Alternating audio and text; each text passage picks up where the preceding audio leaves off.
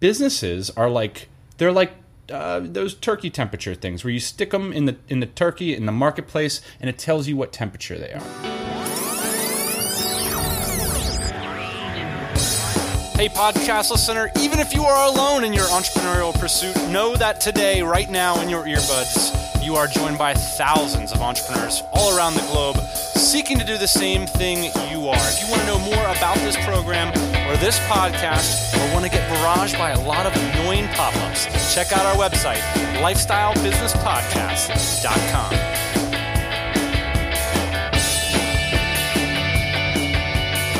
Yeah, buddy, happy Thursday morning. It's the Lifestyle Business Podcast. This is where we believe building a business is the best way to create more personal freedom in your life. Speaking of personal freedom, it's Mr. Captain Freedom here. The captain, I don't know. I don't know. A man who prefers his beer like his books.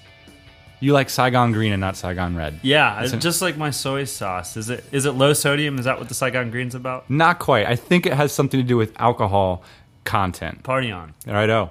Uh, yeah, maybe maybe the green version is like we're just getting started, and the red one is like maybe you should stop, bro. Yeah, I, for me the red one is hangover. The green one is less hangover. That's why I drink it. All right, we got a, a couple quick news items. If you guys are not yet on the Twitters, check us out at anything Ian and at Tropical MBA. It's a great way to sort of share uh, links with each other and sort of just touch base and stuff Yeah, like that. Yeah, best way to connect. Absolutely. Uh, speaking of connection, we have a Chicago and an Amsterdam DC events coming up. If you guys are in those metro areas and want to hook up with other DCers, do send us a message on the Twitters or something, and we'll hook you up with the event organizer. DCX baby, these guys are self organizing. We got no control, man. They're just going and doing it. Uh, speaking of going and doing it, we got a phone call from Tom. Let's take a listen. Hey guys, this is Tom Sliker from Wagner, South Carolina. I just wanted to say thank you for the podcast. I've enjoyed it so much. I decided to quit my job after 28 years, a two hour commute every day, and uh, today's my last day. So thank you guys for the encouragement. Um, looking forward to hitting the ground running as I try to expand my current business, Broad Street Consulting. You guys have been a great encouragement, and I thank you very much. Tom dropping uh, uh, the phone call, a little bit of a heart warmer, I got to Tom, say. that is awesome. Awesome. Uh, I think if there were an award for best email of the week, it would be going out to you, Tom. Thanks so much. Yeah. Absolutely. Dave Ramsey style. Keep it up. Absolutely. All right. Um, on to the meat and potatoes, Ian. This one's number 155 The Power of Negative Action. I read this book by Nicholas Nassim Taleb. Aha. Nassim Nicholas Taleb. the book's called Anti Fragile. First thing, if you get anything out of this episode, is that you flip it off right now. You go to audible.com and you buy Anti Fragile. That's more important than listening to this episode. but if you want to get the Cliffs Notes, Ian and I will deliver the Cliffs Notes for you here. Here's the basic idea. Taleb says it's really important to understand the concept, in particular for entrepreneurs, but for anybody interested in health, economy, investing, to understand the concept of anti fragile. And it's even more important because we don't really have a word for it.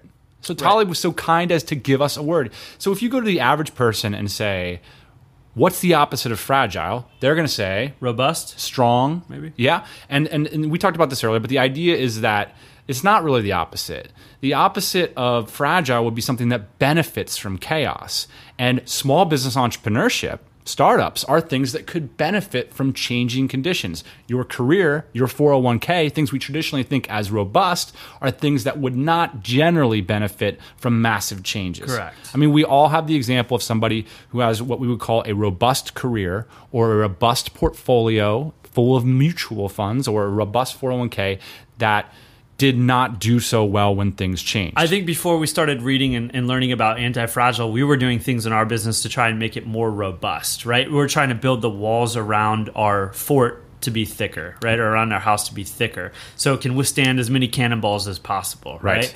And uh, what we're talking about here is uh, not necessarily building robust balls, but building walls that benefit from cannonballs hitting them. I love it, man. You know, we've actually made some concrete changes in our business after having read this book. So let's just walk through a quick six step heuristic, a way that you can consider are you building an anti fragile business, something that's going to benefit from the inevitable changes that that the world is going to see. And who knows, you know, it looks like the world's changing even faster, you know, with all this technology coming down the pike.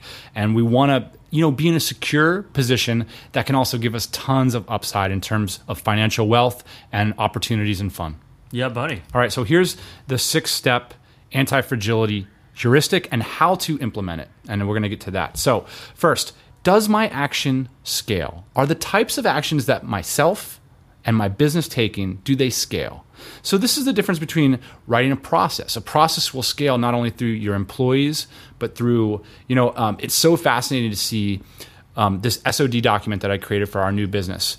I've got people now. Now we've got three people in the business, and to see the newest uh, employee come in, Kim, to see her executing stuff based on decisions that were made months ago and making great judgments, like judgments that give us leverage in the business, Right. Based on decisions that we made one time and six months ago. Right. That's an action that scales. Blog posts scale. You know, um, if you're going to sit down and write your principles in a blog post, that could scale over a thousand people. Why are you laughing? Let me give you Ray? an example of this. Yeah. So last night, uh, so we tried to, we're, we're starting this new piece of software, right? And uh, we had contacted a guy about a domain, and he wrote me back and said, "Yeah, that domain's available. It's twenty thousand dollars." and I wrote him back. I took like I took like a good five minutes. And I wrote him back, and I, it was like uh, it said, "Hey, buddy, here's how the internet works these days." Oh, no. Yeah, yeah. So this is a totally, this is totally a not. Uh, this is not a scalable action, right? what I should have done is I should have taken that information and we should have made a podcast about it because that kind of information scales when it's on the podcast. It doesn't scale when I write this guy in Los Angeles and tell him how the web works, right? It's a total waste of time. Yeah, I love these really high level things because it simplifies what we look at as very complex things. A career does not scale. A portfolio of small businesses does scale. You know, a blog post does scale. Uh, a client phone call does not scale. So, you know, you ask yourself, are your actions, are the actions that you're most focused on, do they have scale to them? All right, number two question you're going to ask yourself, does it create many options? This is the concept that Taleb talks about called optionality, and it's a financial term. It means once you've made your initial investment, which ideally would be low, and we'll get to that, it would open up a broad range of investments or options to you. This is the reason that I did not become a professor because once you make that initial investment of getting your PhD, your options are actually very slim. Whereas when you become a business person, you have an incredible amount of optionality. So ask yourself, are you creating actions? Are you doing things in your business regularly that give you tons of options rather than narrowing your options? Right. Number three, ask yourself Does my action exist in a high upside environment? This is the reason that we started the software company because you know we were getting to that point in our business where we had such a large market share that our actions had diminishing returns and so we needed to start asking ourselves we're doing things at scale like we're creating products but we're doing those scaled actions in a non high upside environment Right. So that's a question that uh, we talk about all the time on this podcast: is is this market big enough? Is it interesting enough for us to participate in? And the answer for us in the past is no. We've picked a couple markets that are very small and they don't have a high upside. They're they're not high upside environments for us. We can see what the top looks like. In some of them, we're at the top. In some of them, and it doesn't scale past that. We have to pivot into something new. Yeah, and even when you look at our growth, like it's like so linear, right? If there was a bum rush and everybody was like, "Oh my gosh, portable bars is the most amazing thing on the planet," and everybody came to us, we'd be like, "Well, we don't have the stock because we're moving steel." So this is a difference. If you if you choose to put your TP on steel, you're going to have a, a low com- convexity compared to if you had uh, software. especially at the scale that we're playing at right now. Yes, absolutely. So uh, the next question you're going to ask yourself is Does my action cost me very little of my net worth? And the classic example would be like the over leveraged real estate investor or the person who has all of their net savings in a 401k. Really, Mark Cuban's investment strategies are very anti fragile. He says over well over half of his net worth is in cash. And the reason is, is that the biggest opportunities are for him to basically swoop when he sees huge distressed assets, etc. And those are really the incredibly high upside opportunities. And because he's doing it with such a small percentage of his personal wealth, he continues to have the flexibility. So it's interesting. Mark Cuban's primary goal is not to outpace inflation.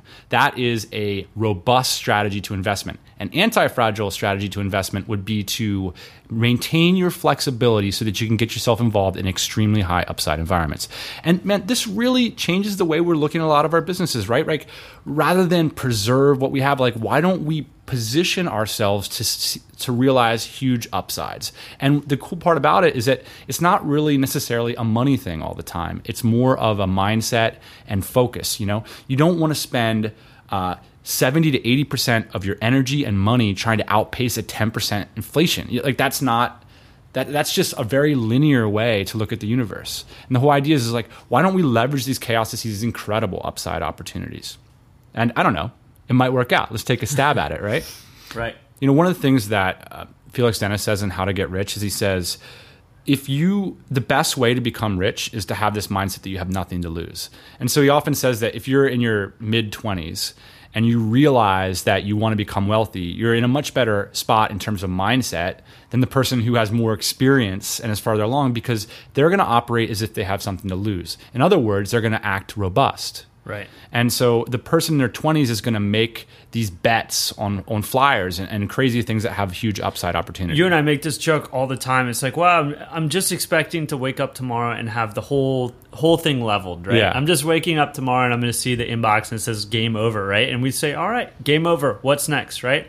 Uh, we've we built a skill set. Uh, we've configured ourselves to try and make it so that doesn't matter, so that we're anti-fragile. Yeah, we're flexible. If one industry goes down, we can take that entrepreneurship skill set and move it into another industry. Industry. All right. So the final two points are action points. Like how do we implement this kind of stuff? And one of the things I love about the way Taleb talks is he talks about the importance of negative actions. So ask yourself, are there any negative actions that you can take to get yourself there? So this is like a really high leverage way of thinking. Like, for example, could you stop buying stuff? could you stop spending money rather than earning more money?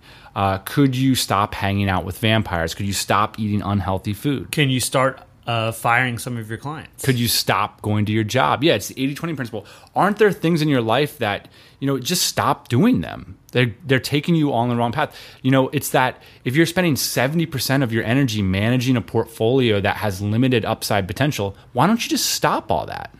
It's very fascinating to me. It's very kind of yeah. Yeah, that makes a that lot of sense. easy. All right. The second question you want to ask yourself is, what is the most elegant way that I can commit to this investment, action, task, or project? And this is we, we kind of call this like the you stir you stir everything up and then you come back in a more elegant way, like elegance of action and and.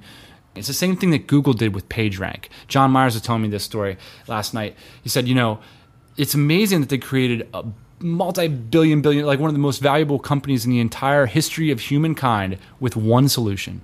They stepped back from the information problem and said you know what? We could solve this with a pagerank algorithm one solution and i often ask myself this question what is it that's holding us back from this task that we don't have to do in order to launch it we say this all the time in our business right Yeah. So uh, in one of our uh, niches, uh, we were involved in an organization, kind of like a sanctioning body for uh, for the market, right?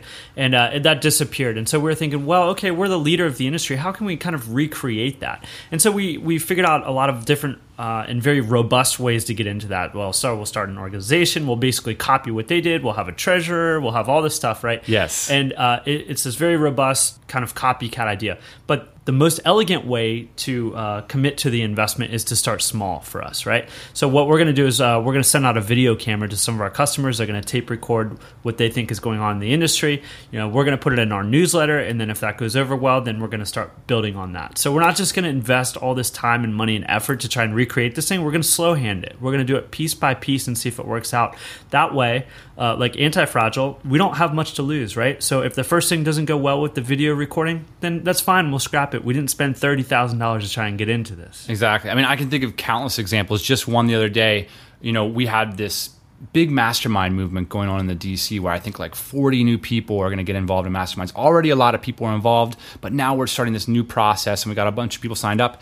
And I was like, you know, why aren't we already on the phone with all these people? What's holding us back? And it turns out that we were having trouble scheduling a webinar that was like a training webinar and people like were all around the world. And and we just sort of sat around as a team and we said, do we need to do that? And the answer was no. In order to achieve the type of result that we want to see, we don't have to do that, but we had injected it. We had made it more complicated. It was not the most elegant solution. So we just deleted it. We said, let's not do that. And now we've shipped. Right. And I think that that's a really cool way to look at your business. Always ask yourself this isn't about being lazy, it's about putting your energy in the the best places, you know, that have the most upside potential. So that for me, you know, like I know that when you write a blog post, you're not always going to have instant results. But if you're thinking about this in terms of long, long term, sometimes writing that blog post that really moves a concept or moves your marketplace forward is a much better anti-fragile investment. It's a, it has convexity, it has optionality, it has scale, it has everything we're looking for, um, more so than being on the phone with your client all afternoon. And that's a tough decision to make when you don't have the ability to make that kind of investment, right? When you maybe you know you've got say a job or you've got bills or you've got a mortgage and so you're on the phone with the client all afternoon. But if you take this anti-fragile strategy it might inspire you to say you know what? I'm going to get i'm going to negative action. No mortgage no job no this no that no vampires and i'm going to sit i'm going to move my marketplace forward with scale with optionality but I'm just going to go pick up Anti-Fragile and read it this afternoon. That's probably the probably way most anti-fragile thing that you can do.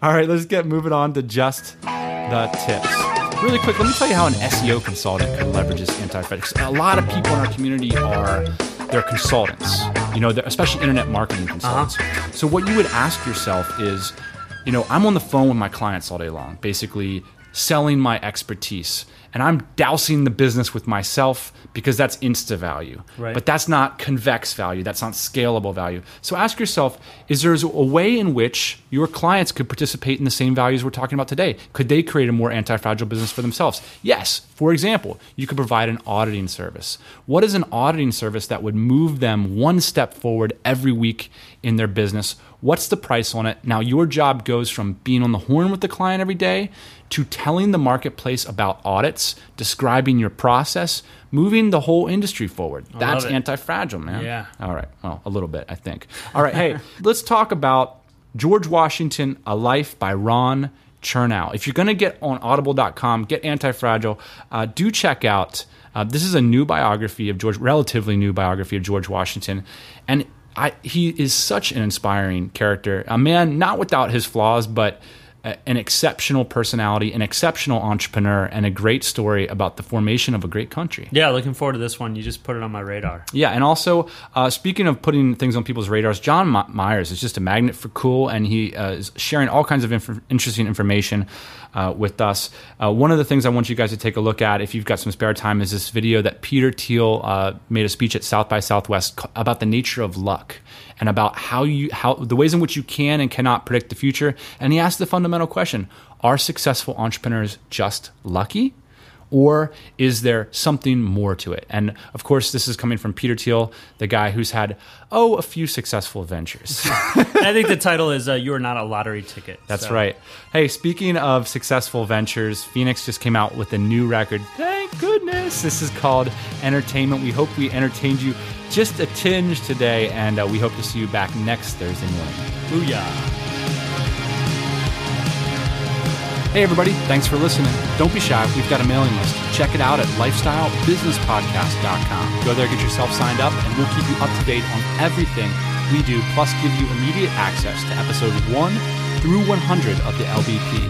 It is the cheapest way to fly business class on your next international flight. We'll see you next Thursday morning.